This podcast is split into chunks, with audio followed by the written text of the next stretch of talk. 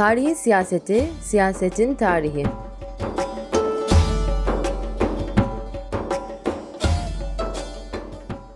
Henry Böll Stiftung Derneği'nin hazırladığı podcast dizisine hoş geldiniz.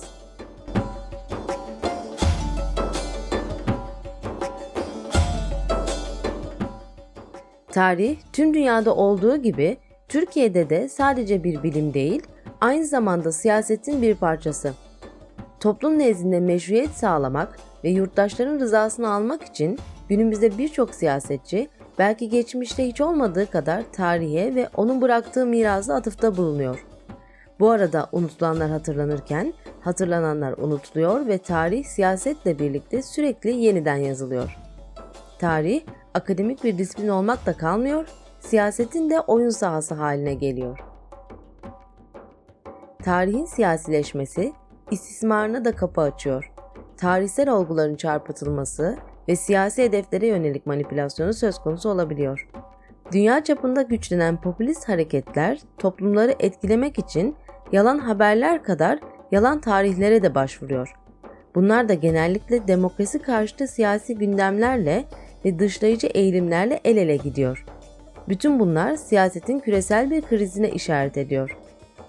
Öte yandan tarih yazımındaki bazı yeni açılımlar da dünyanın karşı karşıya olduğu ciddi tehditlere karşı mücadele eden farklı demokratik hareketleri besliyor.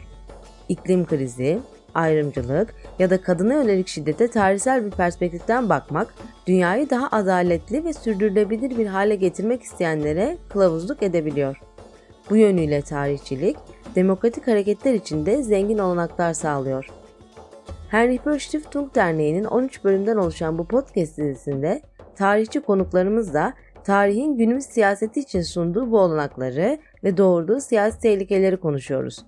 Osmanlı ve Cumhuriyet tarihinin farklı dönemlerine farklı konular çerçevesinde eğiliyor, yeri geldiğinde dünyadan örneklerle karşılaşmalar yaparak tarihin güncel kullanımlarına dair genel bir bakış kazanmayı hedefliyoruz. Oktay Özel danışmanında hazırladığımız Gülçin Karabağ, Alpan Telek ve Edgar Şar tarafından sunulan dizimizi 23 Kasım 2020 tarihinden itibaren pazartesi, çarşamba ve cuma günleri Heinrich Böll Stiftung Derneği'nin Spotify ve SoundCloud hesaplarından dinleyebilirsiniz.